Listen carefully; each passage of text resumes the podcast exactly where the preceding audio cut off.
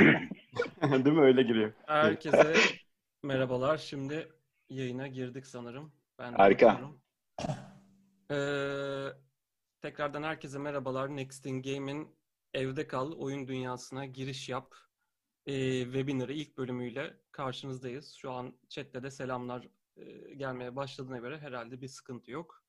Merhaba. Seste bir problem olmadığını varsayıyorum. Merhaba. Çok hızlıca hemen konuklarıma sırayla söz vermek istiyorum. Bugün kimlerle birlikteyiz? Herkes tekrar kendini bir kısaca hatırlatırsa sevinirim. Doruk, istersen senden başlayalım. Selamlar herkese, hoş geldiniz. Öncelikle sağlıklı günler diliyorum herkese. Evde kaldığımız bu zamanlarda aman aklınıza mukayyet olun. Bol bol su için spor yapmaya çalışın. Ben 2006'dan beri dijital sektörlerin içindeyim. Bugüne hazırlanıyorum 2006'dan beri. Öncelikle reklam sektöründe yer aldım. 2013 itibariyle de şirketleri satıp oyun sektörüne yatay geçiş yaptık. O günden bugüne de oyun sektörü içerisindeyiz. Mesk diye bir ajansımız vardı. Onu rebrand edip Next in Game yaptık. Zaten ilerleyen dakikalarda da detayları da paylaşırız. Onun dışında 2014 senesinden beri Türkiye'de ESL'i yönetiyoruz. Binlerce online turnuvalar yaptık. Onlarca offline etkinlikler yaptık. Ve bugünlere geldik. Açıkçası kısaca böyle tamamlayabilirim. Batu, senle devam edelim istersen. Tabii. Benim adım Batuhan. Yaklaşık ben de Doruk gibi, aslında yaklaşık değil, Doruk gibi 2006'dan beri ben de hazırlanıyorum ama bugüne değil, ben yarın hazırlanıyorum. Aramızda öyle bir fark var. Niye böyle bir şey söylediğimi bilmiyorum ama olsun. İddialı oldu. Doruk evet, çok eski bir dostum ve bahsettiği gibi oyun sektörüne de beni geçiren insanlardan. Beraber ESL'de 2-3 sene boyunca çok güzel işlere imza atıp çok güzel değerli ekiplerle çalışma fırsatı bulduk. Daha sonra ben Riot Games'e bir geçiş yaptım. 5 senedir de Riot Games'de çalışıyorum. Şu anki pozisyonum ise topluluk ilişkileri yöneticiliği. Ne yaparım ondan bahsedeyim bir cümleyle. 3 tane alana bakıyoruz. Aslında influencerlar, field operations dediğimiz internet kafeler ve bu topluluk turnuvaları, bir de üniversiteler. Bunlarla ilgileniyoruz. Süper. Benden bu kadar. Alper, sana bırakayım istersen. Merhaba herkese. Öncelikle ben de mutlaka evde kalmanız gerektiği mesajını vermek istiyorum şu önemli günlerde. Ben Alper, ben de Monster Notebook'un pazarlama yöneticisiyim. 20 küsur yıldır iş hayatındayım ama oyun sektörüne yeni girdim diyebilirim. Öte yandan da Spectrum'larla Manic Miner oynadığımız dönemlerden kalan bir oyunculuk kariyerim olduğunu söyleyebilirim. Yani Doom'ları, işte Wolfenstein'ları, 386 DX266, 386 DX266'ları kullandığımız dönemler vardı ya da 86 neyse, hatırlamıyorum, o kadar zaman geçmişti. Dediğim gibi Monster'ın pazarlama tarafında oyun ve e-spor dünyasının donanım sağlayıcısı olarak devam ediyoruz. Süper. Aykut. Merhabalar herkese. Öncelikle hepimize sağlıklı günler, sağlıklı aylar, yıllar diliyorum. Artık çok sıkıntılı süreçlerden geçiyoruz tüm dünya olarak. Ben de yaklaşık 14-15 yıl gibi bir süredir reklamcılık sektörü içerisinde bir şekilde yer alıyorum. Dijital reklamcılıkla başladığım hayatım daha sonra hem dijital hem konvansiyonel birçok ajansta devam etti. 2019 yılı itibariyle de artık yaklaşık 30 seneye dayanan oyunculuk kariyerimi daha profesyonel bir ortama taşıma kararı aldım. Doruk sağ olsun aynı Batuhan'a yaptığı gibi beni de tutup oyun sektörünün içerisine soktu. Aslında zaten sektörün içerisindeydik bir şekilde oyuncular olarak. Şimdi daha işin business tarafında yer alıyoruz. Next in Game'in ajans direktörlüğünü yürütüyorum. Çok kısaca bahsetmek gerekirse Next in Game aslında bildiğiniz reklam ajanslarından hiçbir şekilde farklı değil. Farklı yaptığımız tek şey, biz sadece oyun ve e-spor alanında 360 reklam hizmeti veriyoruz. Onun dışında gelen tüm briefleri eşe dosta paslıyoruz, yönlendiriyoruz. Oyunla alakası olmayan şeyleri diyebilirim. Ama oyun ve e-sporla alakalı tüm reklam ve iletişim çözümlerinde markaların yanında durmaya çalışıyoruz. Genel olarak durum böyle. Teşekkür ederim herkese geldikleri için. Süper. Çok kısa ben de kendime tanıtmış olayım bilmeyenler için. Ben de Yesel'de içerik ve marka ilişkileri direktörlüğü yapıyorum. Benim sorumlu olduğum alan esasında markalar için ürettiğimiz fikirleri mecralardaki ve oyunlardaki kurgulara işte adapte etmek. Oradaki fikri izleyicilerin hoşlanacağı ve seveceği hale getirirken hem doğru mecrayı seçmek hem de kullanacağımız influencerlarla birlikte fikirleri en uygun şekilde adapte etmek diyebilirim. Projelerin daha çok içerik, influencer ve mecra tarafındaki kurgularından sorumluyum. İsterseniz herkes kendini tanıttığına göre son bir ayınızı ben esasında merak ediyorum. Yani son bir ayda evden çalışmak sizde kısaca neyi değiştirdi? Daha mı verimlisiniz, daha mı dağınıksınız? Beklediğinizden farklı mı gelişti? Batu sana atayım mı? Burada. Olur, ben aldım hemen. Ben genel olarak daha verimli olduğumu söyleyebilirim. Fakat verimli olduğum yerler var, verimsiz olduğum yerler var. Çünkü yaptığım işin büyük bir kısmı takımlarla çalışmak. Yani ben tek başıma bir şey yapan bir profesyonel değilim. Bir sürü takımla, bir sürü farklı craft dediğimiz farklı donanımlara ve yeteneklere sahip olan insanlarla çalışıyorum. Doğal olarak insanlara ihtiyacımız oluyor. Ekiplere ihtiyacımız oluyor. Bu ekiplere ulaşmak hiç zor değil. Sağ olsun Riot Games'de bu konuda zaten biz evden çalışmayı hep benimsediğimiz ve global bir firma olduğumuz için ben Amerika ile çalışmaya zaten hep evden yaptığım için o tarafta hiçbir şey değişmedi. Fakat bazı toplantılar, bazı planlamalar, özellikle internet kafelerin kapanması, üniversitelerin kapanması bazı işleri bloklasa da bunlara alternatifler üreterek çalışıyoruz. Ama genel olarak kendim için konuşursak planlama ve odaklanma şeyinde daha iyiyim diyebilirim. Bana birazcık yaradı diyebilirim açıkçası. Doruk, sen ne düşünüyorsun? Bana çok yaradı.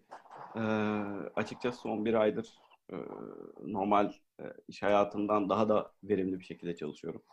Tabii pozisyonumuz itibariyle ofiste herhalde çok fazla soru geliyor. Çok fazla toplantı odasına girip çıkmak zorunda kalıyoruz. Bizim içinde olmadığımız toplantılara da dahil olmak zorunda kalıyoruz. Büyük ihtimalle onun verdiği bir dağınıklık ortaya çıkıyor. Açıkçası çok fokus bir şekilde çalışıyorum. Bir de şu dönemde biraz daha şeye odaklanmaya çalışıyorum. Hani bizim de yaşımız itibariyle görmediğimiz şey kalmadı memlekette. Dolayısıyla kaos ortamına diğer ülkelerden biraz daha alışkınız. Dolayısıyla ben direkt Twitter kullanımımı, işte haber sitesi kullanımımı ciddi oranda azalttım bu krizle birlikte. Daha işime odaklanmaya çalıştım. Ve gerçekten inanılmaz şekilde her sabah spor yapıyorum. Hayatımda ilk kez. Güne öyle başlıyorum. Sonrasında da işlere güçlere bakıyoruz. Şey de çok hoş. Ekibimiz sağ olsun hepsi online çalışmaya çok alışkın. Hepsi online ortamda ne yapacağını çok iyi biliyor. Öz disiplinleri çok iyi. Dolayısıyla bu ekibin verimliliği açıkçası benim verimliliğimi de arttırıyor. Onlara da buradan çok teşekkür ediyorum hepsine tek tek. Dolayısıyla bana yaradı bu süreç. Aykut, burada bir ajans tarafından bakacak olursak sanırım seni en çok rahatlatan İstanbul'daki herhalde trafikten kurtulmuş olman diye düşünüyorum. Çünkü Maslak'tan Tuzla'ya giderken insanın çok da mutlu kalması mümkün olmadığı gibi bütün gününde yarısını en azından çöpe atmış oluyorsun. Sence bu dijital taraftaki bu değişmeler nasıl etkiledi seni? Nasıl gidiyor? Ben kendi adıma söylemem gerekirse aslında ben de Doruk gibiyim biraz. Yani kilo aldım öncelikle bu süreçte. Tek negatif sayılabilecek yanı bu. Zaten fazla olan kilolarıma yenilere eklendi. Ama onun dışında burada ekip konusu gerçekten çok önemli. Ekip halihazırda yani bu karantina sürecinin olmadığı dönemde de kendi öz disiplinini yaratmış ve bir şekilde herkes işinin ne zaman nasıl ne şekilde bitirmesi gerektiğine hakim olduğu için zaten bir problem yaşamıyorduk. Şu anda da aynı disiplinle devam ettikleri için hiçbir sorun yaşanmıyor. Hatta normalde hepimizin özellikle reklamcıların en büyük serzenişlerinden biri şudur. ya abi işte biz hayatı yaşayıp oradan yaşadıklarımızla bir şeyler yapmalıyız. Kendimize zaman ayıramıyoruz. Bir film izlemeye, bir kitap okumaya zamanımız olmuyor. Biz nasıl yaşayacağız? O hayatı yaşamadan nasıl bu işi yapacağız gibi bir serzenişleri olurdu. Beni açıkçası, ben zaten evcimel de bir insan olduğum için normalde bu anlamda çok rahatlattı. Hem işler gayet amiyane tabirle tıkır tıkır yürürken bir taraftan da istediğim zaman istediğim filmi izleyebilmek, istediğim kitabı okuyabilmek ya da işte istediğim diziyi takip edebilmek gibi bir şeye sahibim, avantaja sahip oldum. Bu anlamda çok rahatlatıcı. Mesleki olarak gelişimle devam etmek konusunda da, yani sektörel gelişimle devam etmek konusunda da çok büyük bir zaman sağladı aslında bana. Yani yayına başlamadan önceki sohbette Batuhan'ın bir lafı vardı. Biraz daha az sosyalleşmek gerekiyormuş, bunu anladım diye. Kesinlikle katılıyorum. Gerçekten öyleymiş yani. Biraz daha hani insan detoksu deriz ya. Onu dönem dönem yapmak gerekiyormuş gerçekten. Alper, sen zaman arttırmayı başarabilenlerdensin sanırım. Nasıl gidiyor şu an? Şöyle açayım. Ya şöyle, aslında Monster için 30 gün bir dönüm noktası oldu diyebilirim. Çünkü bizim mağazalarımız var. Mağazalarımıza insanlar giriyor çıkıyor. Teknik servisimiz var. Teknik servise her gün insan giriyor çıkıyor. Bunların hepsinin organize edilmesi gerekiyordu ve bir şekilde hizmetlerimizin arka planda devam etmesi, satışlarımızın devam etmesi, çünkü bir yandan da ihtiyaç var.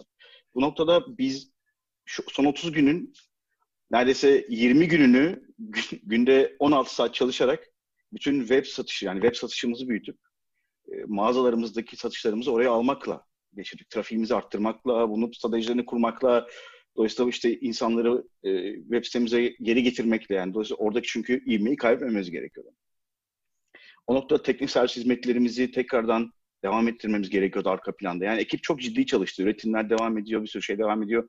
Bunun hepsi bizim için, yani Monster için uzaktan çalışma modeline geçmek büyük bir challenge'dı bir noktada ve bunu 1,5 hafta gibi bir sürede başardı. Yani biz 1,5 haftada Slack'lerimizi kurup böyle büyük bir ekosistem yaratıp kendi içimize devam ettik.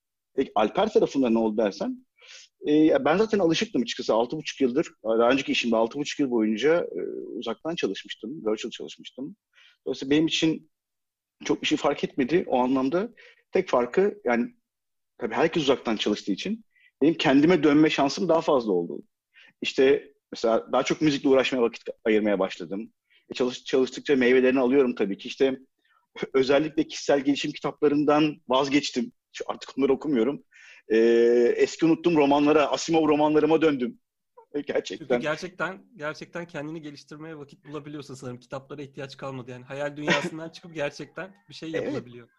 Yani böyle hani mindfulness derler ya, biraz daha böyle kendine dönmeye başladığında onlara ihtiyacın kalmıyor. Çünkü çevrede seni strese sokan her şey bir şekilde uzaklaşmış oluyor. Yani ekranı kapattığın anda gidiyor. Adam karşı durmuyor ya.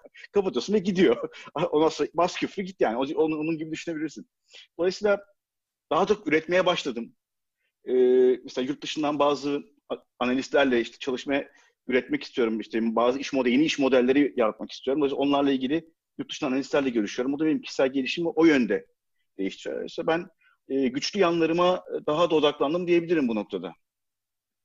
Süper. O zaman ben tüm soruları bitirebilmek adına, tüm konuların üstünden geçebilmek adına daha çok isimlerinizle direkt soruları yönlendirerek gideyim. Tabii ki söz almak isteyenler olursa, herkes dinlemek istiyordur eminim. Ben çok hızlı girmek gerekirse, şimdi gaming alanında kariyer çizmek adına sadece oyun oynamak, oyunları çok seviyor olmak yeterli bir başlangıç noktası mı sizce? Ya da en temelde hangi yetenekler bu alana girmek için elzem diyebiliriz? Yani işte çok iyi bir gamer olmak yetiyor mu? Yoksa yanında işte çok iyi bir organizasyon skillinde mi olması gerekiyor? Çok iyi İngilizce olması gerekiyor? Ya sizce kendi adınıza gördüğünüz en avantaj sağlayan temel özellikler nelerdir? Doruk, istersen sana gelsin bu soru. Tabii ki. Bu tarafta oyun bilmek, aslında çok iyi bir gamer olmak gerekmiyor bence. Çünkü iyi gamer olmak başka bir şey. Oyun kültürüne hakim olmak bambaşka bir şey. Burada bizim beklentimiz açıkçası oyun kültürüne hakim olmaları. Burada da mümkün olduğunca çeşitli kültürlere hakim olmaları. Yani sadece e-spor değil, işte AAA title oyunları da bilmeleri gerekiyor. Mobil oyunları da az çok bilmeleri gerekiyor. Yani denemek lazım. Mümkün olduğunda çok oyunu deneyip oradaki komüniteyle bir şekilde iletişim kurmak aslında oyun kültürüne hakim olmak için yeterli. Bunun yanına işte canlı yayın platformları, Twitch, işte Facebook, onun dışında On Demand, YouTube, buralardaki gündemi inceden takip etmek, orası ile ilgili jargona hakim olmak. Açıkçası gaming alanında bilmek için hani yeterli. Bence diğer taraf daha önemli. Yani oyun sektöründe zaten oyunu çok iyi bilen, topluluğun içinden gelmiş çok fazla insan var. Eksik olan kısım oyun disiplininin yanına koyulacak yan disipline sahip insanlar daha az. Nedir bunlar? Alper gibi daha önce profesyonel olarak ekip yönetmiş, büyük bir marka yönetmiş insan bulmak zor. Yani hem bunu yapmış hem bir şekilde de oyun oynamaya devam etmiş, oyun kültürüne hakim olmuş insan bulmak çok zor mesela. Onun dışında baktığımız zaman bugün oyun sektörü aslında eğlence sektörünün bir parçası ve birazcık istatistik vermek gerekirse 2019 senesinde mesela spor endüstrisi 2019'u 488 milyar dolar bir hacimle kapatmış. Bunun hemen arkasından oyun endüstrisi geliyor. 138 milyar dolarlık bir hacimle. Bizden sonra ev, sinema dahil bütün film endüstrisi var. 136 milyar dolarlık bir pazar ve müzik endüstrisi 19 milyar dolarlık bir pazar. Burada baktığımız zaman aslında bu diğer endüstrileri bir hayal edin. Bu kadar çok insan kaynağı ihtiyacı var bu sektörün. Ve sadece Türkiye olarak düşünmeyin. Çünkü işte görüyoruz artık evden çalışıyoruz. Evden çalışmak gelecekte ne bileyim askerliğini tamamlamış olmak ya da B sınıfı ehliyeti olmak gibi bir aslında bir yetenek olarak CV'lere girecek. Dolayısıyla iyi bir İngilizcesi olan, oyun kültürüne hakim olan ve yanına bir disiplin koyabilmiş. Bu İktisadi İdari Bilimler Fakültesinden olabilir, teknik olabilir, yazılım olabilir, tasarım olabilir. İşte aslında aklınıza gelebilecek her alandan bir disiplin olabilir. Bunu koyduğunuz zaman mutlaka bir noktada bir iş bulmak ve oyun sektörüne çalışmak bence mümkün. Peki. Marka ve ajans tarafından esasında fikir sahibi olduk. Alper sen mikrofonunu açtın. Bir şey ekleyecektim galiba. Yani başkaları söyleyecekse bir iki şey var. Çok katılıyorum Doğru'ya. Yani her eline mouse ve oyunu alan oyuncu olabilir mi? Bunu tartışmak lazım. Yani bunun sürdürülebilir bir modelde içsel olarak yerleşmiş olması gerekiyor. Tamamen kendi görüşlerimi yansıtıyorum şu anda ama zaten herhangi bir spor dalına girmek için süper yetenekli olmak gerekmiyor. Çünkü yetenek geliştirilebilir bir kavram ve bunu belirtirken işte çok çalışmak, disiplinli olmak, ilgili sporu ya da işte e-sporda ne yapıyorsa onu iyi yapmak için gerekli duyuları yani işte görme, duyma, dokunma gibi duyuları da geliştirmek gerekiyor. Ve bunların yanında da mental olarak geliştirmesi gereken yetenekler ya da belli karakter özellikleri de var. Mesela stratejik düşünebilme. İşte iktisadi bilimlerde birazcık hani kendini matematiği ya da ne bileyim işte kendini yönetebilecek kadar bir bilgi sahibi olma, öngörülü olma, hazırlık yapabilme gibi konularda mental olarak sindirilmiş olman gerekiyor. Hatta bunların hepsi belirli özellikler kendine alman gereken ve tabii ki benim görüşümle gene dayanıklı yani resilient diyorlar ya İngilizce'de yani güç durumlardan yani yenildiğinde vazgeçmemen gerekiyor, üzerine gitmen gerekiyor. Her şeyden önemlisi mütevazı olman gerekiyor bence. Bunların hepsini birleştirirsen, doğru söyledikleriyle beraber sürdürülebilir bir başarı elde edersin ve bu da yani kendini geliştirmen ve koruman gereken, sürdürebilmen gereken özellik setleri olarak sayabileceğim şeyler. Batu, bir kek yapabilir miyim? Evet, yani müsaitse eğer. Şimdi benim en çok aldığım iki sorudan bir tanesi Riot Games'e nasıl çalışabilirim? İlk soruda abi Riot'cu musun zaten? Şimdi şeyi söylemek lazım. Bir oyun firmasında çalışmak için oyun bilgisi yeterli mi? Sadece büyük ihtimalle şu an aklıma gelenlerden sadece 2-3 tane pozisyon için gerçekten çok gerekli. Bir tanesi zaten tahmin edebileceğiniz gibi e-sporcu olmak için oyunu çok iyi bilmeniz lazım. Evet. Özellikle oynadığınız oyunu. İkincisi hemen aklıma gelen QA ya da QA tester diye geçer. Kalite kontrol diyebiliriz buna. Evet, bir oyunun tester olacaksanız, test yapacaksanız oyunu çok iyi bilmeniz lazım. Ama bunun yanında analiz yeteneğinizin çok iyi olması gerekir. Raporlama yeteneğinizin çok iyi olması lazım. Süreç kontrolü yeteneğinizin çok iyi olması lazım. Bunlarda gelişmek zorundasınız. Bir başka şey gameplay expert dediğimiz oyun kısmında oyun uzmanı diyelim. Örnek veriyorum, bugün biz League of Legends için ya da Legends of Runeterra için bir karar aldığımızda ya da bir sosyal medya postu bile çıktığımızda, hemen konuşmuştuk az önce, ajans senin kadar iyi bilmeyebilir. Ya da sosyal medyacı çalışan senin kadar iyi bilmeyebilir oyunu. Orada oyuncuya gerçekten onun anladığı dili konuşabilmek için o oyunu çok iyi bilmen lazım. Ama bunlar sadece yeterli değil. Hemen nerede, nasıl çalışılabilir, nasıl faydalı olur onu söyleyeceğim.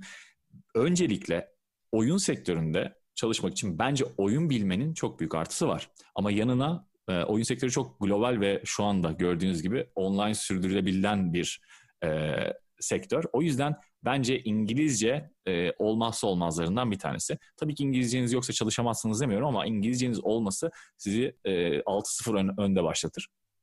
Üçüncüsü de siz Doruk söylemişti galiba, bir disiplinde kendinizi geliştirmek zorundasınız. Bu disiplin sizin okuduğunuz ya da ilgi duyduğunuz alan olabilir. Örnekle açıklayayım. Eğer hukuk okuyorsanız oyun sektöründe ne kadar fazla hukukçuya ihtiyaç var büyük ihtimalle bilmiyorsunuzdur ya da büyük ihtimalle her gün tanık olmuyorsunuzdur ama yaptığınız sözleşmeler avukatlardan geçiyor. Şirketler arası, markalar arası, ajanslar arası, bazen oyuncularla alakalı. Siz bugün orada hani accept tuşuna basıyorsunuz ya, kabul et diye bir sözleşme imzalıyorsunuz. O sözleşmeler hukuk departmanlarının tarafından hazırlanıyor. O asla okumadığımız sözleşmeler. Evet, asla okumadığınız sözleşmelerin arkasında hukukçular var. Bu şirketlerin muhasebecileri var. Bu şirketlerin hani klimalarından tut mutfağına kadar ilgilenen ofis çalışanları var. Bu şirketlerin sosyal medyacıları var. Bu şirketlerin prodüksiyon amirleri var. Yayıncılıkla uğraşan broadcast ekipleri var. O kadar fazla disiplin var ki siz burada hangi alan sizin alanınızsa orada geliştirmek durumundasınız. Bir örnek daha verip kapatacağım. Eğer dil okuyorsanız yerelleştirme belki sizin için güzel bir opsiyon olabilir. O yüzden kendinizi yerelleştirme konusunda nasıl geliştirebileceğinizi düşünün. Oyun firmalarına başvururken işte Riot'a nasıl girerim derken öncelikle abi ben ya da abla ben İngiliz dili edebiyatı okuyorum, örnek veriyorum. Ya da yerelleştirmeye çok ilgiliyim. Riot'a nasıl girebilirim? Aslında sorunun birazcık böyle olması lazım. Ekleyecek bir sözü olan yoksa öbür soruya yani geçelim. Ben çok kısa işin yine kendi mesleğimle alakalı iletişim tarafıyla ilgili bir ekleme yapmak isterim. Şimdi oyuncu olmak, işte sıkı bir gamer olmak, evet bu işin belki sosyal medya yöneticiliğini yapmak ya da işte reklam yazarlığını yapmak ya da işte bir oyun ajansında bir müşteri departmanında yer almak için yeterli olabiliyor. Ama işin aslı özellikle e-spor tarafında, yani Batu'nun söylediği çok güzel bir şey vardı orada. Özellikle e-spor tarafında iletişim yapabilmek için, ki ne kadar hızlı büyüdüğünü görüyoruz. Yani bugün de bununla alakalı bizim hazırladığımız bir rapor IAB tarafından yayınlandı. Onun da linkini chatten atarız sonra, YouTube'dan arkadaşlar bakabilirler. Yani ne kadar hızlı büyüdüğünü görüyoruz. E-spor tarafında iletişim yapabilmek için oyunun gurusu olmanız gerekiyor. Gerçekten çok iyi bilmeniz gerekiyor. Bakın, çok iyi oynamaktan bahsetmiyorum. İşin yetenek tarafı başka bir yerde. Çok iyi oynamayabilirsiniz. Müthiş işte galibiyet serilerine imza atamayabilirsiniz ama oyunun her şeyini çok iyi bilmeniz gerekiyor ki bir oyunun iletişimini yapabilirsiniz. Yani bizim avantajımız orada ortaya çıkıyor zaten. Yoksa briefler her şirkete, her ajansa gidiyor, markalardan. İşte biz League of Legends'la beraber şunu yapmak istiyoruz. İşte League of Legends'ın içinde arabamızı sürdürtebilir miyiz? Hı-hı. diye işte geliyor her yerden. Sen çok sürdürtemezler bu arada. Yakaladınız gülüşünü. Riot Games'ten de hemen şey geldi, sürdüremezler diye. İşte bu sürdüremezsiniz cevabını çat diye verebilecek aslında. Yani bu çok da bir örnek oldu ama belli bariz bir örnek oldu yapılamayacağı. Ama işte neden yapamayacaklarını, hangi oyunlarda neyi yapıp yapamayacaklarını anında cevaplayabilecek kadar bütün oyunların süreçlerine hakim olmanız gerekiyor. Hem oyun içi tarafında, yani oyunu oynama tarafında, hem de işin business tarafında. O yüzden yani kişisel gelişim bu noktada öz disiplin bu noktada çok önemli gerçekten. Böyle. Esasında bir chatten de çok güzel bir soru geldi. Bizim de kendi ajandamızdaki sorulardan bir tanesi onunla alakalı olduğu için direkt geçeceğim. Esasında iki gruba yönelik bu soru. Bir, yeni mezunlara oyun dünyasıyla alakalı bölümlerden mezun olanlar ya da olmayı planlayanlar için tavsiyeleriniz ne olabilir? Kariyer sonrasında, mezuniyet sonrasında daha doğrusu. Bir de kendi alanında bulunup mutlu olmayan da çok insan var bildiğimiz üzere. Özellikle biraz oyunlara ilgisi varsa kendisini de bu alana nasıl geçirebilir? Bu tarafa doğru nasıl transfer olabilir onu merak ediyorlar. Sektör değiştirmek isteyenlere yönelik tavsiyeler ki aramızda da var. Bu alanda tecrübeli isimler.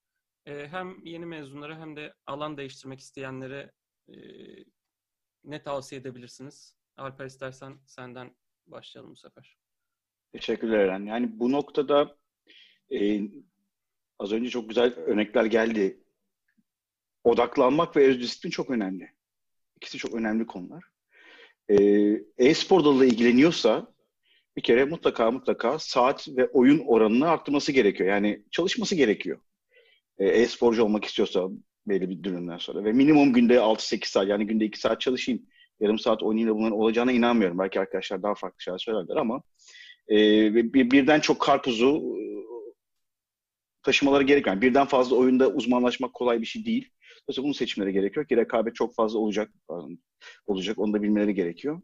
Öte yandan oyun geliştirme konusunda çalışmak istiyorlarsa da bence bunun uzmanlığı önemli. Yani okul okusunlar veya okumasınlar. Belki yazılım geliştiriyorlar. Mutlaka ilgi duydukları konuda bilgisayar önünde saatlerce geliştirme yapmaları gerekiyor. Hepsinin çıktığı bence iki tane konu var. Yani ne yaparsanız yapın. İsterseniz yeni mezun olun. İsterseniz sıfırdan değil de sonradan başlayın. Ne seçerseniz seçin. Odaklanmak, çok çalışmak elzem konu. Ben de işte çok bambaşka bir sektörden buraya geldiğimde yaptığım ilk iş, ilk 3 ay boyunca sektörün incin cincini öğrenmeye çalışmak oldu. Bilgi toplamak, öğrenmek ve ilk 90 günümü, ki ben ilk 90 günü odaklıyorum genelde kendime, sektörümle ilgili her şeyi öğrenmekle geçirdim, okuyarak ve örnek bunu yapmasan onu anlamayacağın bir sürü konuya da karşılaşabiliyorsun. Hepsi deneyim ve çalışmakla alakalı. Oysa iki konu, çok ne seçerseniz seçin, odaklanın ve çok çalışın. Sonra ortaya bir ürün çıkacak. Sonra üçüncü önemli konu geliyor. Network.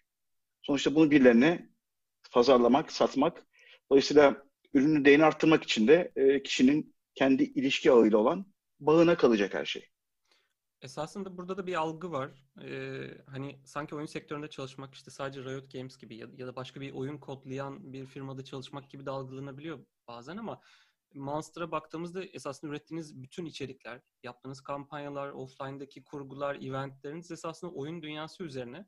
Tabii. Biz hakikaten oyun dünyası için yani sadece satış yapmanın ötesinde içerik üretiyorsunuz, farklı teknolojiler geliştiriyorsunuz. Yani şu an mühendislik tarafından bakan bir kişi de esasında ben çok uzağım diye düşünmemesi gerekiyor diye düşünüyorum. Siz ne eklemek istersiniz? Kesinlikle. Yani benim burada var ekleyeceğim bir şey ya. Birkaç şey var hatta. Eğer müsaade varsa başlayayım. Okey. Öncelikle çok güzel bir noktaya değindin. Birçok şey var dedin ya, birçok potansiyel var. Tek Riot Games demeyelim de diyelim. Oyun geliştiriciliği tek şey değil oyun sektöründe. Gaming dediğin o kadar büyük ki. Size birkaç tane mesela iş sıralayayım. Bugün Türkiye'de hiç görmediğim, çok az insanın yaptığı ama bence çok büyük ihtiyaç olan influencer menajerliği diye bir iş var. Yani bugün influencerlar spor ünlüleri kadar para kazanıyorsa bunların neden menajerleri spor menajerleri kadar ya da müzik, hatta müzik sektöründen daha bile yukarıda şu an oyun sektörü baktığınızda. Çünkü bulunduğumuz ortamda biliyorsunuz konserler vesaireler hem iptal oldu hem de artık yurt dışından Türkiye'ye gelmek bu döviz kurlarıyla çok zor. Doğal olarak mesela bu tarz iş kalemlerine de odaklanmak lazım ama bence en önemlisi bir konuda uzmanlaşmak. Bu konuda sizin kendi işinizle eğer bağlıysa o konuyu tercih etmeniz gerekir. Yine birkaç tane örnekle açıklayacağım. Mesela chatte gördüm az önce birisi inşaat mühendisiyim demiş. Bir inşaat mühendisinin oyun sektöründe çalışması imkanı var mı? Var. Eğer bir kampüs inşa ediyorsa bir geliştirici firma ya da büyük bir firma evet orada görev alabilirsin ama bu milyonda bir olur. Ama bir inşaat mühendisinin ne gibi yetenekleri vardır sayalım. Burada çok önemli bir yeteneği var. İnşaat mühendisleri çok iyi proje yönetir değil mi? Proje yöneticiliği herhangi bir geliştirici firmanın mutlaka ihtiyacı olan rollerden bir tanesi. O yüzden ben mesela inşaat mühendisiyseniz proje yöneticiliği ve açıkçası insights dediğimiz data, analiz vesaire konularına yönelebilirsiniz gibi hissediyorum. Diyelim ki mimarsınız, sevmiyorsunuz. Tasarım biliyorsanız belki de game design olmayabilir ama art dediğimiz daha bu işin günlük tasarım ya da nasıl söyleyebilirim, publishing tarafına odaklanabilirsiniz, yayıncılık tarafına odaklanabilirsiniz. Ya da halkla ilişkilersinizdir. Halkla ilişkiler okuduğunuzda oyun hakkında bilgi sahibi olmuyorsunuz belki ama firmaların iletişimlerine bakarak, bu konuda kendinizi geliştirerek PR comms dediğimiz, public relations and communications dediğimiz halkla ilişkiler ve iletişim. Bütün firmaların ihtiyacı var arkadaşlar. Yani illa bölümünüz değil ama bölümünüzün ilgili olduğu konularda uzmanlığınızı geliştirin. Yani o çok iyi bir inşaat mühendisi olurken aslında çok iyi de bir proje yöneticisi oluyorsunuz. Bunun farkına varmanız ve odaklanmanız lazım. Maalesef en büyük dezavantaj da şu. Oyun sektöründe dünya kadar iş yok. Yani bugün Kariyer.net'e girdiğinizde deniz derya deniz değil yani. O yüzden çok odaklı gitmeyip kendinizi geliştirirseniz başvurduğunuz rollere göre ya benim buna ihtiyacım var, benim bunu öğrenmeye ihtiyacım var ve en önemlisi iş görüşmeleri arkadaşlar. İş görüşmelerinizde çok iyi performans sergilemek zorundasınız. İş görüşmelerine çok iyi hazırlanın. Firmaları, oyun sektörünü çok iyi bilin. Çünkü deneyiminiz kadar özellikle yeni mezunsanız en çok bakılacak şey potansiyeliniz. Çünkü sizden bir deneyim beklenmeyecek eğer yeni mezunsanız. Potansiyelinizi %100 göstermeye bakın. Buraya odaklanın derim ben. Esasında konu çok güzel bir yere geldi. Ve bütün konu başlıklarından da dediğim gibi bahsedebilmek adına Batu'dan sonra bir Doruk'a burada söz vereyim.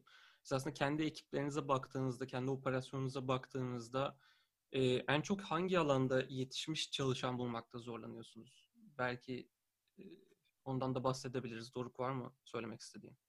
Tabii. Bizim tarafta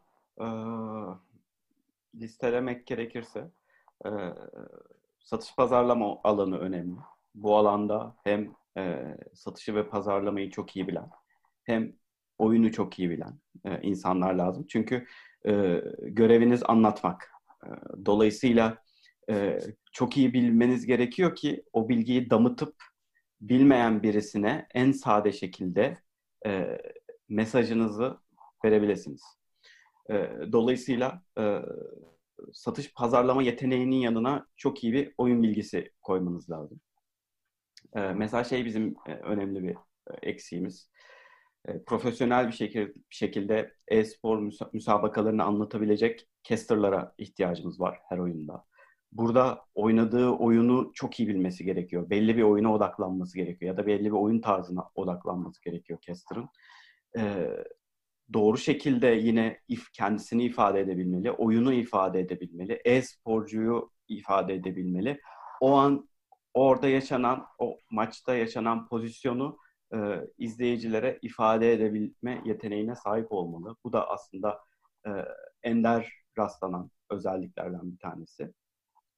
İşin daha ajans ya da boyutuna, proje boyutuna gelirsek aslında burada da çok büyük bir açık var. Hem oyun ve sporlarla ilgili tüketiciye ve reklam verenin hassasiyetini anlayabilecek ve uygulanabilir fikirler üretip bu fikirleri oyun ve e-spor bilmeyen birisinin anlayabileceği sadelikte anlatabilecek proje yöneticilerine ihtiyacımız var. Bunları bu şekilde dokümante edebilecek insanlara ihtiyacımız var. Şu an Eren bu işi bizde yapıyor. Çok zor bir iş. Çok farklı disiplinde konularda tecrübeye ihtiyaç var. Ama sonuçta geleceğimiz bu tarafta. Buraya hazırlanan arkadaşlar 1-0 önde başlayacaklar. Ben burada kısa bir ekleme yapabilirim. Süper. Ben de tam Aykut'a pas atacaktım. Süper. Buyur. Çok teşekkür ederim. Şimdi hem Batuhan hem Doruk'un söylediklerine ek olarak bir şeyler söyleyeceğim. Şimdi Batuhan iş görüşmeleri gibi çok önemli bir noktaya değindi bence. Şimdi özellikle yıllarca başka sektörlerde çalışmış, sonradan oyun sektörüne girmek isteyen insanlar zaten bir şekilde başka sektörlerde belli iş disiplinleri elde etmiştir. ve kendini oyun sektörüne dair herhangi bir konuda geliştirdiyse de bir şekilde belki buraya geçiş imkanı yakalayabilir. Bir şekilde, yani kesin olacak diyemiyoruz tabii ki. Ama özellikle yeni mezun ya da hala işte üniversitede eğitim hayatına devam eden genç arkadaşları burada bir tavsiyede bulunmak isterim. Şimdi CV dokümanları geliyor bize ya da portfolyolar geliyor. Yani biz mesela şirket olarak stajyer ararken dahi portfolyo istiyoruz. Ne yapmış diye. Şimdi genelde ben yaklaşık 5-6 yıldır kendi çapımda küçük de bir İK işi yürütüyorum tüm kariyerimin paralelinde. Buradan edindiğim tecrübeyle şunu söylemem gerekiyor ki mesela yeni mezunların, stajyerlerin en büyük şikayetlerinden biri şu. Ya abi işte herkes iş tecrübesi istiyor. Biz hiç çalışmadık ki nereden iş tecrübemiz olacak? Ya da işte stajyer arkadaşa portfolyo soruyorsun. Abi ben staj başvurusu yapıyorum, portfolyom nereden olsun diye. Şimdi çok iddialı bir cümle söyleyeceğim. Arkadaşlar 4 yıllık üniversiteler okuyorsunuz. Ve üniversite öğrencileri yani tamamını değil ama büyük bir çoğunluğunu kastederek söylüyorum. Dünyanın en çok boş zamana sahip insanlarsınız. Şimdi ben genelde şöyle değerlendiriyorum ve birçok aslında sektörde belli bir şekilde zaman geçirmiş arkadaşım da aynı şekilde düşünüyor benim de. Bunu da biliyorum. Şimdi öğrencilik hayatınız boyunca neler yaptınız? Yani okul projeleriniz, kendinizi geliştirmek için yaptığınız çalışmalar. Örneğin tasarımcısınız. Kaç tane kendi kendinize bir reklam afişi fikri düşündünüz? Metin yazarı olmak istiyorsunuz. Kendi kendinize oturup kendinizi briefleyip kaç tane reklam yazdınız? Ya da işte yazılım tarafında, işin geliştiricilik tarafında nasıl girişimlerde bulundunuz? İyi olmak zorunda değil. Öncelikle egolarınızdan arınacaksınız. Mükemmeliyetçi kafadan çıkacaksınız. Ve mümkün olduğu kadar yaptığınız her türlü çalışmayı iyi arşivleyip, iyi dosyalayıp görüşmelere bunlarla gideceksiniz. Eğer bunu yapamazsanız insanlar size sürekli portfolyo ve deneyim sormaya, siz de bunlara cevap veremediğiniz için iş aramaya devam eden bir noktada beklemeye mecbur kalacaksınız. Bu bence çok önemli. Diğer taraftan çok kısaca toparlıyorum. İhtiyaçlar noktasına gelince de ben biz için reklam pazarlama tarafında yer aldığımız için bizde ihtiyaç çok büyük. Türkiye'de reklamcılık ve pazarlamaya dair, yani iletişim fakülteleri her yıl binlerce, belki on binlerce mezun veriyor. Ama gerçek anlamda işin satışı ve pazarlamasıyla alakalı oyun sektöründe çok büyük bir açık var. Yani burada fırsatlar var insanlar için. Bunun için de aslında en başını kaçıranlar için tekrarlamış olalım. Oyunları çok iyi bilmek, oyun kitlesini çok iyi tanımak. Yani bu sadece oyun oynamaktan ya da oyunu teknik olarak çok iyi bilmekten geçmiyor. Evet, YouTube içeriği tüketmek zorundasınız.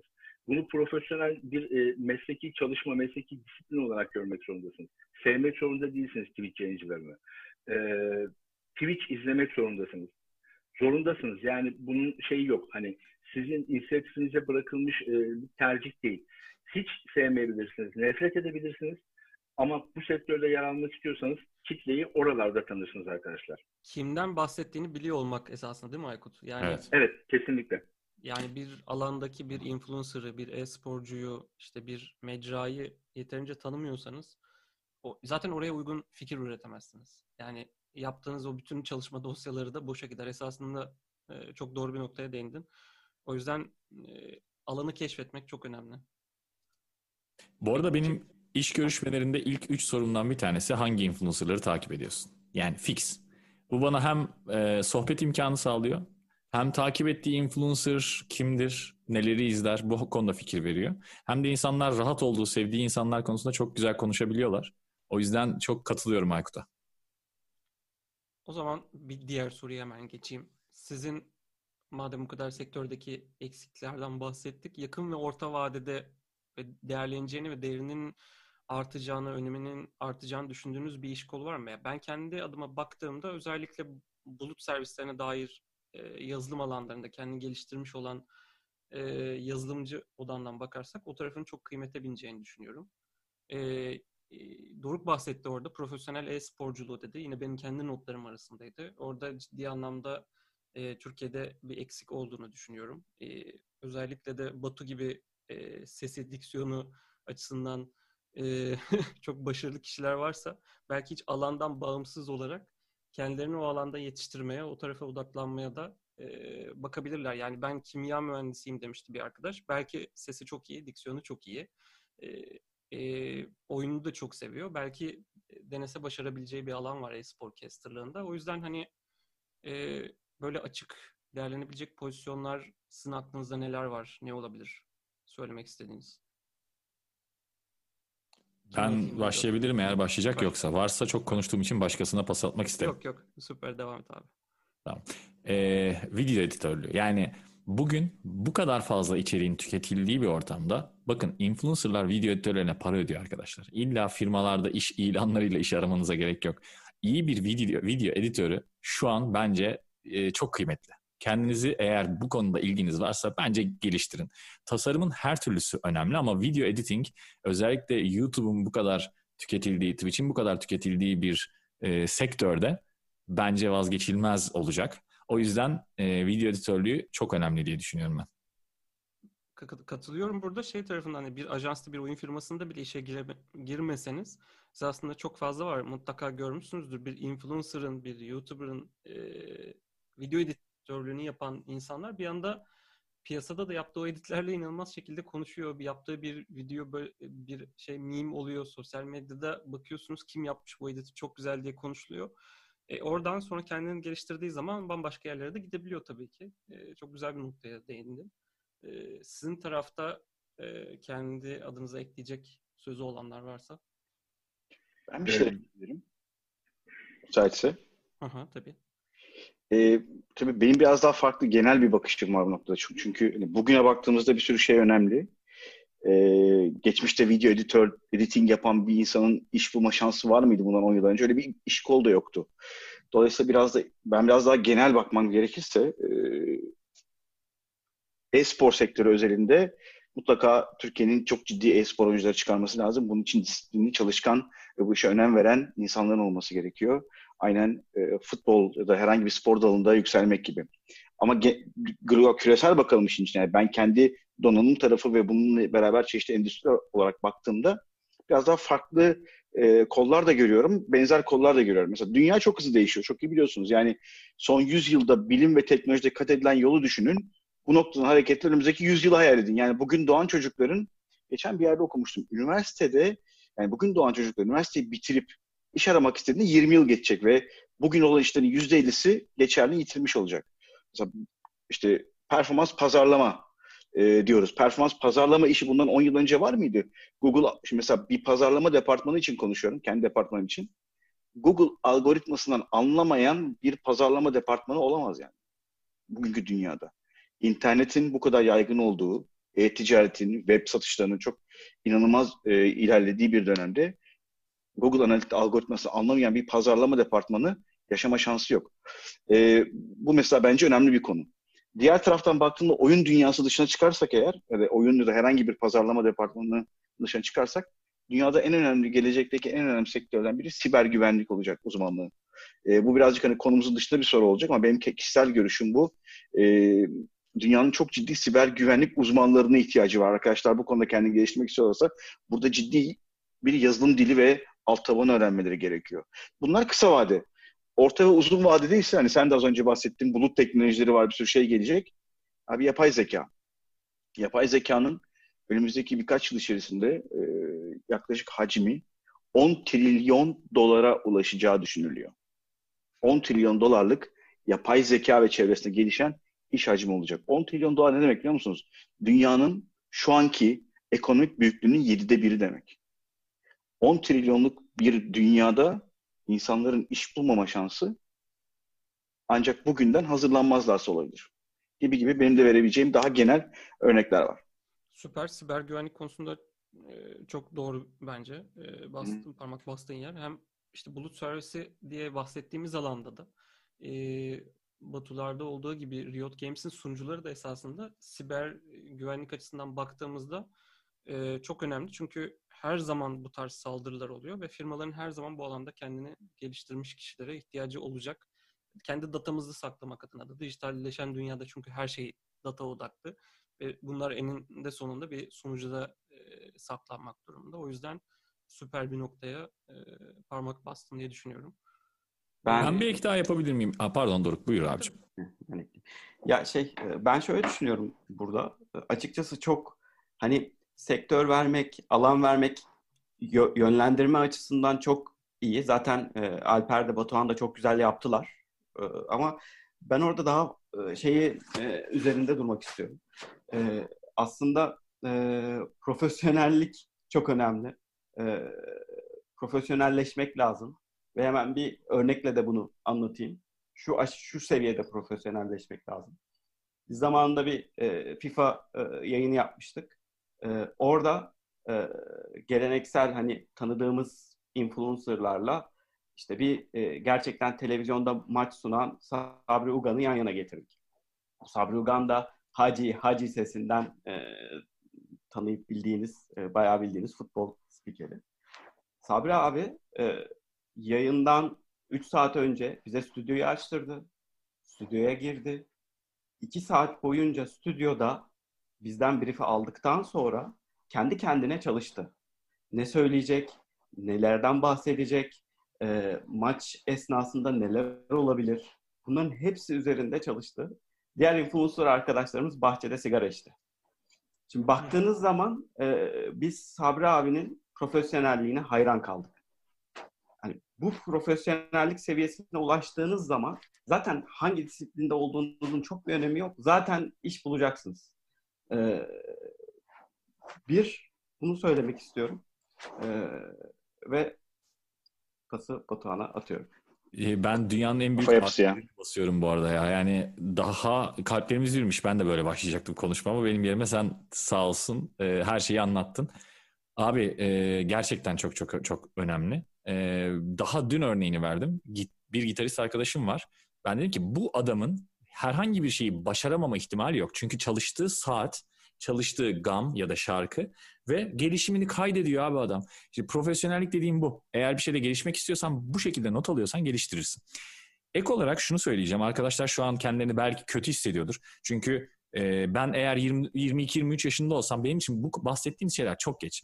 Ben belki siber güvenlik için geç kaldım. Belki kalmadım. 18 yaşındaysam çok mantıklı. Belki benim dediğim gibi video editing için çok geç kaldım. Hiçbir bilgim yok. Bunlar hard skill dediğimiz. Gerçekten bir konudaki uzmanlık. Ama bir de soft skill dediğimiz şeyler var. İletişim gibi. Örnek veriyorum. İyi bir satışçı bence hiçbir şekilde işsiz kalmaz arkadaşlar. Bugün bakın hepimiz farklı firmalarda çalışıyoruz. Monster'ın da satışçıya ihtiyacı var. ESL'in de satışçıya ihtiyacı var. Next in Game'in de bizim de. Bir ürün olduğu sürece bunun bir satılması olduğu sürece satanı da olacaktır. Satış insanın iletişim insan becerilerini geliştirir. Satış insanın bakış açısını değiştirir ve çok zor bir iş olduğu için gerçekten ben satışların varsa sigorta, inşaat vesaire ne varsa chatte hepsine buradan minnetlerimi sunuyorum. Bence eğer böyle bir imkanınız varsa kendinizi burada geliştirmek istiyorsanız satışa başlayın arkadaşlar. Çok çok çok genel geçer bir kavramdır ve iyi satış yapan her ürünü satar. Sadece oyunla değil yani. Ekleyecek söz olan var mı? Yoksa bir sonraki soruya geçiyorum hızlıca. Bayağı da ilerledik esasında. Bir 50 dakikadır konuşuyoruz. Yavaşça konuları toparlamak adına. Peki siz eğitimden sonra sektöre giren arkadaşlara ya da bu tarafa geçecek arkadaşlardan hep bahsediyoruz. Alanda kendini geliştirmekten, disipline etmekten bahsediyoruz. Siz kendi alanınızda size en çok fayda sağladığını düşündüğünüz şeyler neler? Yani mesela B2B workshoplara katılmak mı, seminerlere gitmek mi, işte mümkün olduğunca farklı araştırma okumak mı? Nedir, neyi tüketerek, neye katılarak kendinizin kariyerindeki gelişimine en çok katkı sağladınız bugüne kadar? Aykut, sana bırakayım mı burada sözü? Tabii. Şimdi ben tabii işin daha satış, pazarlama, reklam tarafında olduğum için kendi adıma her anlamda sektörün trendlerine hakim olmam gerekiyor. O yüzden benimle benzer işler yapan ya da ileride yapmak isteyen arkadaşlara en önemli tavsiyelerimden bir tanesi bol bol içerik tüketmeleri. raporlar okumak, araştırmalar okumak, oyun firmalarının Türkiye'de ve globalde gerçekleştirmiş olduğu reklamları takip etmek, hatta tüm markaların, yani bu bir çikolata markası da olabilir, içecek markası da olabilir, oyun sektörüne yönelik, oyunculara yönelik yapmış olduğu reklam ve iletişim çalışmalarını inceleyip buradan içgörüleri bir şekilde yakalamaya çalışmak çok önemli. Ama bunun yanı sıra az önce konuştuğumuz konulardan bir tanesiydi. İşte oyun yayıncıları dediğimiz, yani Twitch'te, Facebook Gaming'de, YouTube'da bir şekilde yayın yapan ya da içerik üreten insanları takip etmek. Burayı takip etmekle kalmayıp işte Twitch chat'ini okumak çok önemli. YouTube yorumlarını okumak çok önemli. Bu birçok influencer'ın işte Facebook grupları var. Kendi kitlelerinin oluşturduğu. Bunlara üye olmak. Yani burada özellikle bir şey sendromu yaşayabiliyoruz. Belli bir yaşı devirdikten sonra, şimdi hepimiz 30'lularının üzerinde, hatta bazılarımız 40'a doğru yelken açmış yaşlardayız. Yani bazen şey sendromu olabiliyor. 25-26 yaşına gelmiş insanlar, ya 17-18 yaşında işte çoluk çocuk muhabbetleri mi okuyacağız? Çoluk çocuk muhabbet değil arkadaşlar. Hedef kitlenizin iletişim yapmak zorunda olduğunuz, bir şekilde ürünlerinizi sevdirmek ya da hizmetlerinizi sevdirmek, beğendirmek zorunda olduğunuz müşterilerinizin sohbetleri, muhabbetleri onlar. Çoluk çocuk muhabbetleri değil. O yüzden muhakkak ki onları okumak ve onlardan birçok şey öğrenmek durumundasınız. Bence bunlar çok önemli. Son olarak da şunu söyleyeceğim. Hangi bölümü bitirdiğimizin ben birçoğumuz gibi çok önemli olmadığını düşünüyorum. Burada tamamen kişisel gelişim odaklı bakmak lazım diye inanıyorum meseleye. Çünkü Türkiye'de ya da benzer ülkelerde genel itibariyle, belki herkesin böyle değildir ama genel itibariyle birçoğumuzun üniversitelerde okuduğu bölümler ne bizim çocukluktan itibaren yeteneklerimizi, ne işte kişisel zevklerimizi, beğenilerimizi, ne de hayallerimizi baz alarak yerleştirildiğimiz bölümler değil. Bir takım kitaplarda yazan bilgileri ezberleyip, bir takım şıkları işaretleyerek puanımızı tutturup hasbelkader girdiğimiz yerler. Birçoğumuzun böyle aslına bakarsanız. O yüzden bugün inşaat mühendisliği okuyan birçok insanın, ben çocukluğundan beri inşaat mühendisi olmayı hayal ettiğini, geceleri bunu rüyalarında gördüğünü falan düşünmüyorum. O yüzden tabii ki hani altın bilezik derler ya eskiler. O altın bilezik elinizde dursun. Yani bölümü okuyun. Onunla alakalı bir şekilde profesyonel kariyerinize, stajla vesaireyle adım atın. Ama artık genç bir insan ya da yetişkin bir insan olmaya başladığınız andan itibaren de hayalleriniz varsa o hayalleri gerçekleştirmek için işte o az önce Batuhan'ın ve Doruk'un bahsettiği profesyonel disipline mümkün mertebe en hızlı şekilde adapte olmaya çalışın derim ben herkese. Kime devredeyim burada sözü? Kim ekleme yapmak ister? Ya da bir diğer soruyu geçelim. Ben her zaman isterim abi, ama her zaman da başkasını önceliklendiriyorum şu an. Abi, abi. Burada şey var bence. Ben daldım galiba araya. Buyur abi, buyur. Yani cevabı tam net değil aslında. Burada bir de imkan da çok önemli. Şimdi herkes imkanı biri olmuyor. Mesela herkes hayata aynı seviyede başlamıyor. Dolayısıyla eğitim imkanı aynı olmuyor, gelir imkanı aynı olmuyor. Birçok şeyde geride kalma ihtimali çok yüksek kalabiliyor bazı insanların ve farklı yolları alması gerekebiliyor. Bunu da göz önüne kattığımızda aslında her şeyde iyi olmanın ya da bir yere gitmenin ya da bir şeyleri kendine katmanın tek yolu var. O da ne yaparsan yap, seni geride tutan her şeyi bir kenara atıp kendi gelişimine fayda sağlaman. Yani bugün kimse, yani ben 43 yaşında bu bilince dün gelmedim. Yani 20 yaşımdayken bunu sorsaydım bunların hiçbirini bugün sana söyleyemezdim. Hayallerim bambaşkaydı, davranışlarım bambaşkaydı. Dolayısıyla mutlaka bir konuya tutunup o konuda kendini geliştirmeye vakit ayırmak, çok çalışmak ve bunu profesyonelleştirecek kadar iyileşmek anlamında da vazgeçmemek, disiplin olmak bunun bence en önemli kurallarından biri. Söyleyeceğim bu. Ben Aykut'a +1 başlayacağım yine. İçerik tüketmek diyeceğim. Ben gerçekten bu tarz içeriklerin, hani bu tarz panellerin, konuşmaların çok büyük faydalı olduğunu düşünüyorum ama hepsini YouTube'da bulabiliyoruz arkadaşlar. Ben burada tabii YouTube'dan hesabıma para yatmış, onun reklamını yapıyor gibi oldum bugün ama gerçekten içeriğin YouTube'da haddi hesabı yok arkadaşlar. bugün oyunda hepiniz gamersınızdır diye düşünüyorum. Bak bugün şu an sohbette olan arkadaşların çoğu kendini bir oyunda geliştirmek için ne yapıyor? Ne yapıyorsun abi? TFT'de yeni kompozisyonlara bakıyorsun değil mi? Kendini oyunda geliştirmek için buna bakıyorsan, kendini iş hayatında geliştirmek için ne yapman lazım? O zaman güncel iş şeylerine bakman lazım, fırsatlarına bakman lazım. Kendini nasıl sidestep yapılır diye LoL'de geliştiriyorsan yine video izle, yine bak, yine oku, yine rapor incele. Karşılaşma geçmişi yapıyorsun. Hiç iş görüşmesi geçmişine baktın mı? Ben kimlerle görüştüm, nereden kabul aldım, nerede şey yaptım? Hani bir bizim hepimizin jargonda vardır retro dediğimiz, bir kendimize sormalı, bir dönüp bakmalı. Benim nelerim eksik, nelerim güçlü, neleri geliştirmeliyim, nelere dikkat etmeliyim, nelere odaklanmalıyım. O yüzden ben bol bol içerik üretilmesi gerektiğini düşünüyorum ve bence YouTube ya da VOD diyeyim, bunun için çok güzel bir kaynak. Ben de minik bir eklenti yapmak istiyorum. Tabii. Ya zaten hani oyun sektörüne yönelik neler yapılabileceğini herkes bahsetti, söyledi. Ya ek olarak sadece şunu söyleyebilirim. Deneyin, başarılı olun, başarısız olun ya da hiçbir şey olmasın, sonuca ulaşmayın, fark etmez. Tekrar deneyin. Bu cycle'a girdiğiniz zaman zaten ne yaptığınızın çok bir önemi Başarısız yok. Olmak çok önemli bu arada. Çok klişe gibi geliyor insanlara ama sanırım deneyip sürekli yanılıp hatayı görmeden de doğruyu bulmanın çok fazla yöntemi yok. Çünkü alan çok dinamik ve değişken bir sektör. Şu an yaptığınız şeyler 2 yıl sonra bambaşka bir yere evrilebiliyor. O yüzden deneye o yol üzerinde kararlar alıp gerekirse yanılarak da tekrar uyum sağlamak gerekiyor diye düşünüyorum. Şimdi biz hep tavsiyeler verdik ama esasında evden çalışırken de tüm bu tavsiyelere uymak biraz zor. Hani işteki disiplini evde sağlamak esasında spor yapanlar da bilecektir. Bir cime giderken, bir fitness'a giderken yanınızda biri olduğu zaman size itici güç olur ya. Ofis ortamı da bazıları için öyle olabiliyor.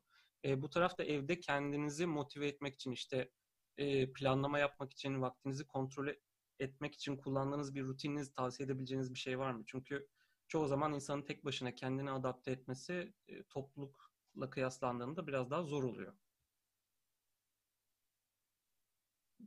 Burada Alper süper. Ben direkt aldım konuyu. Ya uzaktan çalışmak kolay bir şey değil. Özellikle evde olmak sürekli. Ben çalışanlar için söylüyorum.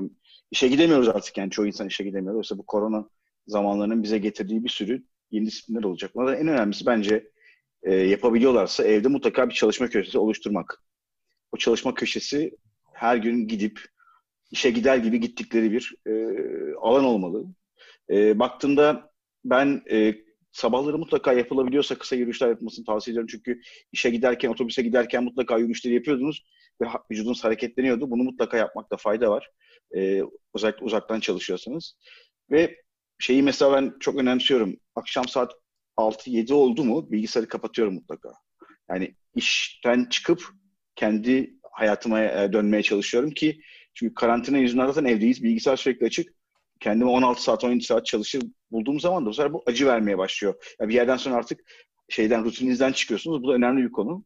Bir de teknolojiden adapte olmak lazım. Şimdi bir sürü teknoloji geldi hayatımıza. Yani benim jenerasyonum için konuşuyorsak Zoom'du, eskiden Skype vardı, şimdi Teams geliyor, bir sürü şey geliyor. Bunlara adapte olmak lazım. Özellikle evden çalışan arkadaşlar için, şimdi okuldan, evden bir okula gidenler var, onlar için de. Bunlara adapte olmak lazım. Bunlarla baş etmeyi öğrenirsen, bence evden çalışma konusunda bu dönemde bir sıkıntı yaşayacağına inanmıyorum. Adapte olun. Survival of the fittest. Kanunları her yerde geçerli. Doruk, var mı ekleyeceğin? Yani şeyi ekleyebilirim. Biz de daha önce çok uzun seneler evden çalıştık. O yüzden orada bir tecrübemiz var. Mesela ben programları benim çok işime yaramıştı. Şu an ne var bilmiyorum aktif. Belli çok kullandığın sosyal medyayı, haber sitesine giriyorsun. Günde sadece 20 dakika bakmana izin veriyor. Sonra siteyi kapatıyor, bir daha açamıyorsun.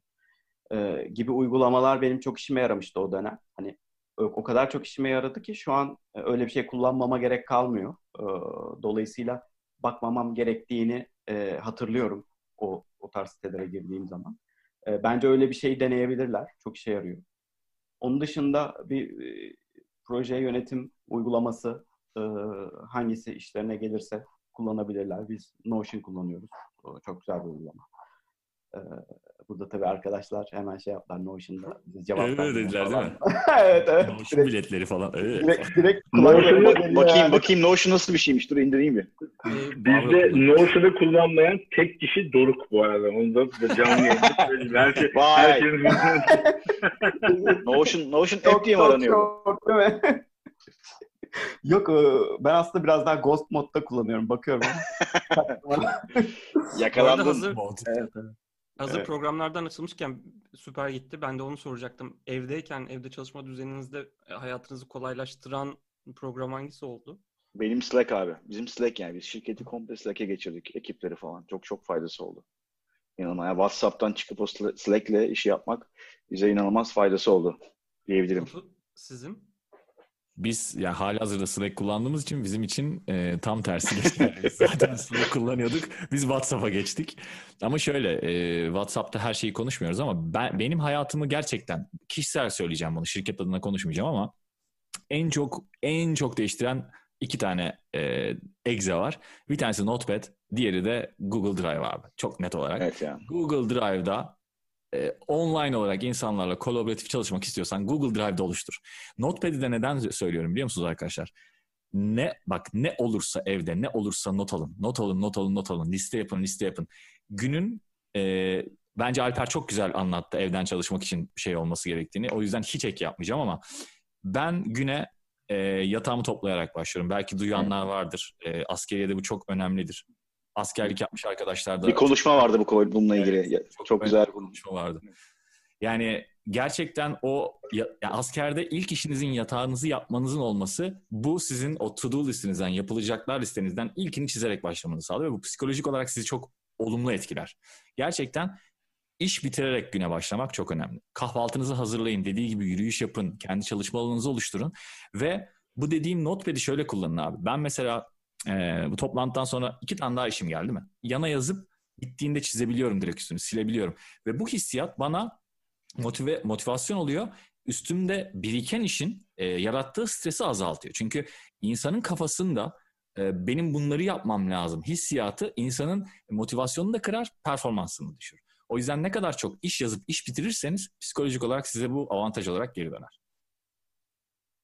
Ekleyecek bir sözünüz yoksa ben sorulara dönmek istiyorum. Birkaç soru var. Onları da çok kısaca bir cümle ben de ekleyebilirim. Şöyle tabii, ki yani çok basit ama benim kendi adıma evden çalışma sürecimi verimli hale getiren yöntemlerden bir tanesi.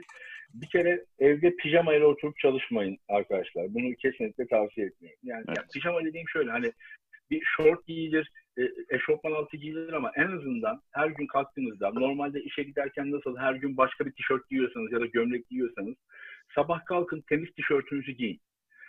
Bu da aynı şekilde Batuhan'ın az önce söylediği gibi sabah günlük to-do listinizden bir tane maddenin üzerini çizmek gibi bir şey aslında. Yani sabah o motivasyonla kalktığınızda, yani normal işe giderken evde sabah gerçekleştirdiğiniz ritüelleriniz neyse, üstünüzü değiştirmek, yatağınızı toplamak, duş almak, dişlerinizi fırçalamak, bunları yapın. Bunlar çünkü Batuhan'ın söylediği çok doğru. Güne bir işi hallettim, bir şeyi de aradan çıkardım psikolojisiyle başladığınızda gününüzün tamamı aynı motivasyonla iş bitirme odaklı olarak geçiyor ve ne olduğunu anlamadan akşam 6'da 7'de günü bitirmiş, artık diziye, filme vakit ayırabilmeye başlamış hale geliyorsunuz gerçekten. Böyle, teşekkür ederim. Aykut Bey, baksana görelim o şeyi. Herkes ayağa kalksın bakayım. Herkes ayağa kalksın. Kimse kalksın. Ben şöyle, benim üstümde Next in Game merchlerimizden kendi hoodie'miz var. Hemen göstereyim. Güzel. İş yerinde de giydiğimiz tişörtler bunlar yani. Ben şöyle masanın altına doğru böyle gideceğim zaten. Valla ben gömleği bu yayın için giydim söyleyeyim yani. Yoksa giymiyorum normalde. Yok şaka bir yana ben birebir dediğini uyguluyorum. Her gün mutlaka değiştirmeye çalışıyorum üstümü ki her gün yapamıyorum ama aynı dediğin hissiyat çok önemli bence. İşe gidiyormuş hissiyatını kıyafetle, hazırlanmakla yakalayabiliyorsun. Aynen öyle. Mutlaka yani kendi köşeniz olmalı, kıyafetlerinizi yani yataktan kalktığınız gibi asla işin başına gelmemeniz lazım ki o disiplini tutturun. Bu çok önemli bir şey. Peki şeyi soracağım, yani burada moderasyon şeyini, görevini çalmış oldum Eren, ama merak ediyorum görüşlerinizi şimdi. Ben mesela multitasking'in, yani birden fazla işe aynı anda odaklanmanın çok büyük, özellikle evden çalışırken çok büyük eksisi olduğunu düşünüyorum. Ama bunu daha iyi yapabilenler vardır mutlaka. Özellikle Doruk demin söyledi ya, sosyal medya. Benim gerçekten en zorlandığım konu gelen her notification'a kafamın gitmesi. O yüzden mesela WhatsApp web açıksa, eğer bir işe odaklanmam gerekiyorsa ben o tabı kapıyorum büyük ihtimalle. Ya da eğer telefonum buradaysa ve notification'lara gözüm kayıyorsa telefonu kenara koyuyorum ki gözüm kaymasın, aklım orada olmasın. Çünkü bunun bana salgılattığı hormonlar maalesef odaklanmam gereken işten daha fazla değerli bünyemize. O yüzden ben mümkün olduğunca tek işe odaklanmayı uygun görüyorum, ama sizin fikirlerinizi neler merak ediyorum. Ya ben çok, de o zaman ters yapayım. Senin rolünü çalayım. Burada yanıt vermiş olayım. Buyur abi. Ya ben kendi adıma bildirim konusuna çok katılıyorum. Çünkü bildirimsiz bir dünyada yaşamıyoruz artık. Mail geliyor, toplantı hatırlatması geliyor, WhatsApp'ına mesaj geliyor, Slack'inden. Yani bu sonu yok. Ve giderek daha fazla program kullanıyoruz hele şu anki dünyada. O yüzden ben her şeyin bildirimin mümkün mertebe sesini kapamak. Çünkü gerçekten biri acilse seni mutlaka arayacaktır. Telefonunu çaldıracaktır. Diğer her şeyi kapatıp biraz müzik açıp kısık bir müzikle odaklanmak olduğunu düşünüyorum ve mümkünse de gereksiz olan o pencerelerin hepsinden kurtulmak gerekiyor diye düşünüyorum. Çünkü o pencerelerin arasında kaybolup bu da vardı, bu da vardı derken kendi beyninizi o kadar yoruyorsunuz ki ister istemez bir multitasking alıyor. O açıdan bence çevresel elementleri iyi kontrol etmek gerekiyor. Çünkü dediğin gibi bir noktadan sonra ipin ucu kaçabiliyor ve verim de düşebiliyor. Ben de bildirimler sürekli kapalı. Burada hemen başa dönüyoruz. Notepad'i de o yüzden kullanıyoruz. Yani çok orada Batuhan olayı çözmüş. Geri kalan her şeyi kapatıyorsun abi. Notepad'ine yazıyorsun. İşin bitince geri aç. Bak bildirimlerine. Sonra tekrar kapat. Notepad'den devam et. Ben hala defter kullanıyorum. Yapamıyorum o işleri. Eski kafalarda. Bu arada defter daha faydalı da yapabilene. Ben yazmayı sevmediğim için, ama defter tabii ki daha faydalı.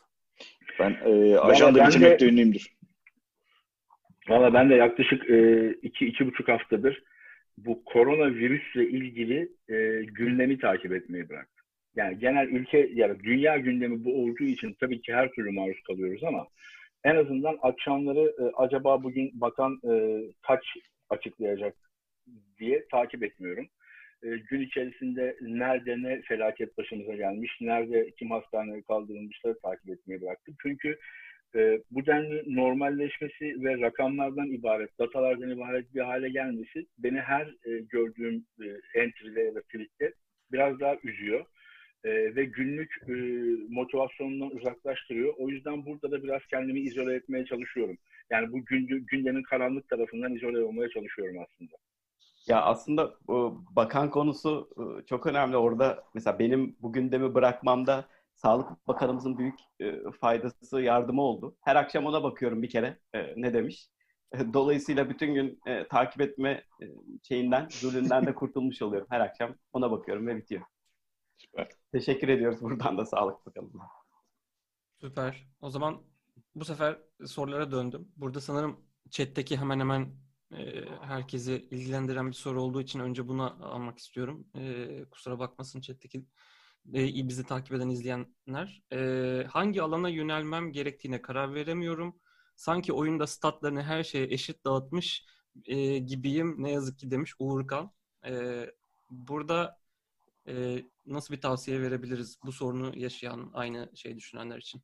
Ya gene aynı noktaya çıkıyor. Denemen lazım. Yani bir video editing dene. Arkadaşlarının yorumunu al. Bir ışık varsa zaten birisi sana söyleyecektir. Bir yazı yaz. Bir yere yolla, beğenip koyarlarsa bir şeyini görecekler. Yani biraz da bir üstüne çalışman da lazım. Ama hani burada benim tavsiyem kendini en iyi sen tanırsın. Senin en iyi yapabilecek şey, 3 şeyin listesini çıkart ve hepsine tek tek zaman ayır. Bir, başla. Bu neyse. Buna yönelik birazcık kendini geliştir. Bununla ilgili bir şey dene. Yolla. İnsanların yorumunu al.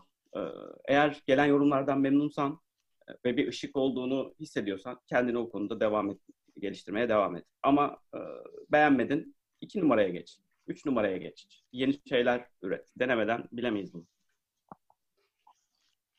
Her şeyde iyi olan insanlar genelde biraz divergent oluyor aslında. Her şeyi iyi yapmaya çalışan ya da her şeyin ortasında kalmak da biraz farklı bir konu. Bu noktada ben de doğru katılıyorum yani. Denemeden bunu bilemezsin. Yap at cebine, yap at cebine, yap at cebine, yaz notepad'ine. Sonrasında mutlaka kendine ilgili bir şey bulacaksın. Genelde her şeyde iyi olmaya çalışan ya da ortası ne yapacağını bilemeyen insanlarda benim görüşüm tamamen yaratıcılık yüksek olabilir. Yaratıcılık gerektiren işlere de yürüyebilirsin. Birazcık onu düşün. Senin bulman lazım. Bu arada bazı işler çok disiplinde uzmanlık gerektirirken bazı işler az, hatta belki bir konuda uzmanlık gerektiriyor. O da yaptığın işle çok alakalı tabii ki. Burada büyük ihtimal mesela Doruk'un yaptığı iş büyük ihtimalle her konuda uzmanlık gerektirmiyordur ama her konudan mutlaka bilmiyor. Multi-class dediğimiz, multi-class madem oyun şeyinden gidiyoruz. Ama ben burada biraz daha farklı bir cevap vermek istiyorum. Bence konuda ne kadar bilgili olduğundan çok, özellikle yeni mezunsan, neyi ne kadar çok sevdiğin önemli. Yani çünkü bir konuda iyi olursun. Bir konuda iyi olmak için zaman ve çalışma lazım. Sen o statlardan hangisine vermek istediğine karar vermelisin. Önemli olan senin bütün statlarının 12 olması değil. Hangisini 18 yapmak istiyorsun, ona karar ver.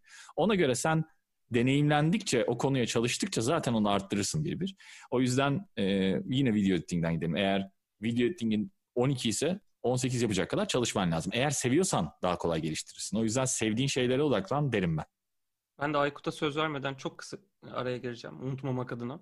Esasında burada o seçimi, hani bir liste çıkarın ve onu mümkün olduğunca azaltın diye bir tavsiye verdi Doruk. Çok doğru söyledi orada. Bence onun noktada esasını açıp tüm dünyadaki, sadece Türkiye'yle kısıtlı kalmadan o sektördeki iş ilanlarına, o sektördeki kariyer pozisyonlarının geleceğine, neler yaptığına bakmak gerekiyor. Yani o sizin olmak istediğiniz alanda gerçekten olmuş kişiler neler yapıyor? Belki onların LinkedIn'den ama başka sitelerden, onların kariyerlerinde ne yaptığını, belki o insanları bulup oradaki rol modelleri inceleyerek o pozisyonun neler getirdiğini, neler yaptığını. Hani kariyeriniz, evet benim de her şey çok güzel gittiğinde 10 yıl sonra şurada olabilirim dediğiniz noktada ki örnekleri biraz araştırıp ya bu böyle miymiş, aa süpermiş gibi belki kafada daha fazla şey canlanmasına sebep olabilecek yerlere bakılabilir diye düşünüyorum. Ben mentorluk öneririm aslında bu noktada. Demek ki bu böyle bir insansa, ya her şeyin ortasında kaldıysa mutlaka bir ilhama ihtiyacı var. Eğer kendinden daha iyi yetişkin, daha ileri seviyede iş yapmış insanlarla mentorluk ilişkisine girebilirse, çünkü online dünya şu anda mutlaka kendi yeteneklerini keşfedeceği bir yolculuğa çıkabilir. Mümkünse mentorluk bu konuda. LinkedIn üzerinden mesela çok yapabilirsin. LinkedIn şu anda özellikle şey öneriyor, yani şu alanda ben yardım istiyorum dediğinde sana o alanda uzman insanların profillerini öneriyor. Ve mesela bana geliyor, ben bazen yazıyorum, konuşuyoruz, ediyoruz, ona bazı tavsiyelerde bulunuyorum. İşe yarıyor, yaramıyor, onun bileceği şeyler ama ben bu tip durumda olan biri varsa mutlaka mentörlük, birinin mentisi olmasını çok ciddi öneririm kendisine. Aykut, varsa senden de çok kısa alalım. Bir soru daha var. Onu da aldıktan sonra da yavaştan sonlandırırız diye düşünüyorum. Tabii mentorluk konusuna çok katılıyorum.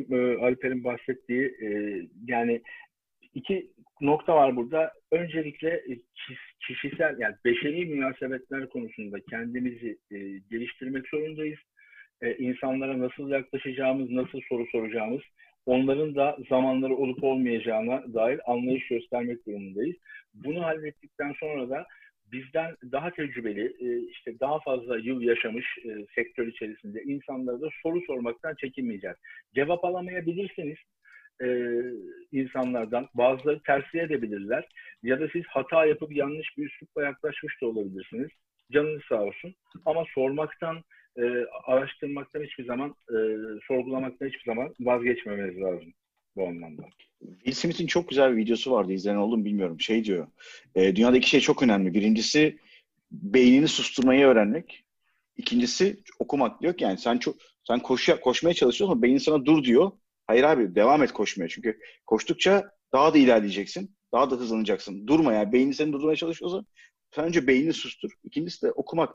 Şöyle diyor ki, senden önce yaşamış insanların tecrübe etmediği bir şey tecrübe etmiyorsun. Mesela tek sen değilsin hayatta. Oku, öğren ve gör. İkisi ilerlemek için çok önemli. Çok güzelmiş cidden. Süper. Batu, iki soru bir arada. Sana atacağım burada soruyu. Olur.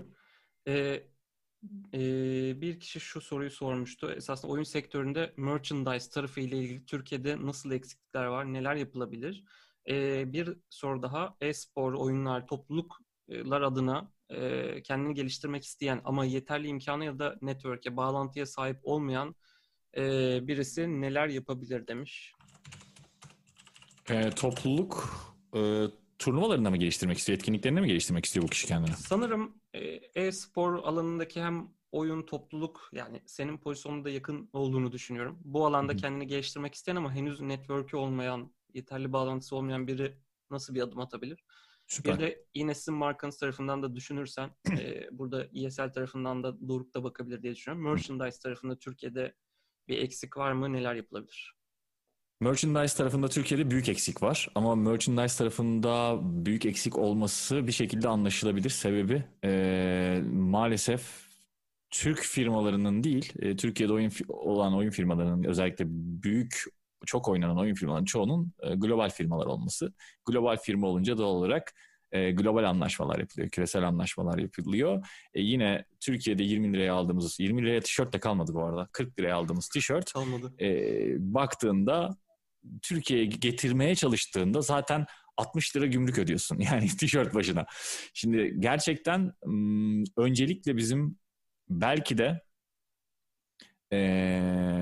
lisans anlaşmaları yapacak firmalara ihtiyacımız var ama bu çok büyük bir soru. Bu çok böyle açıkçası şey bir soru da değil.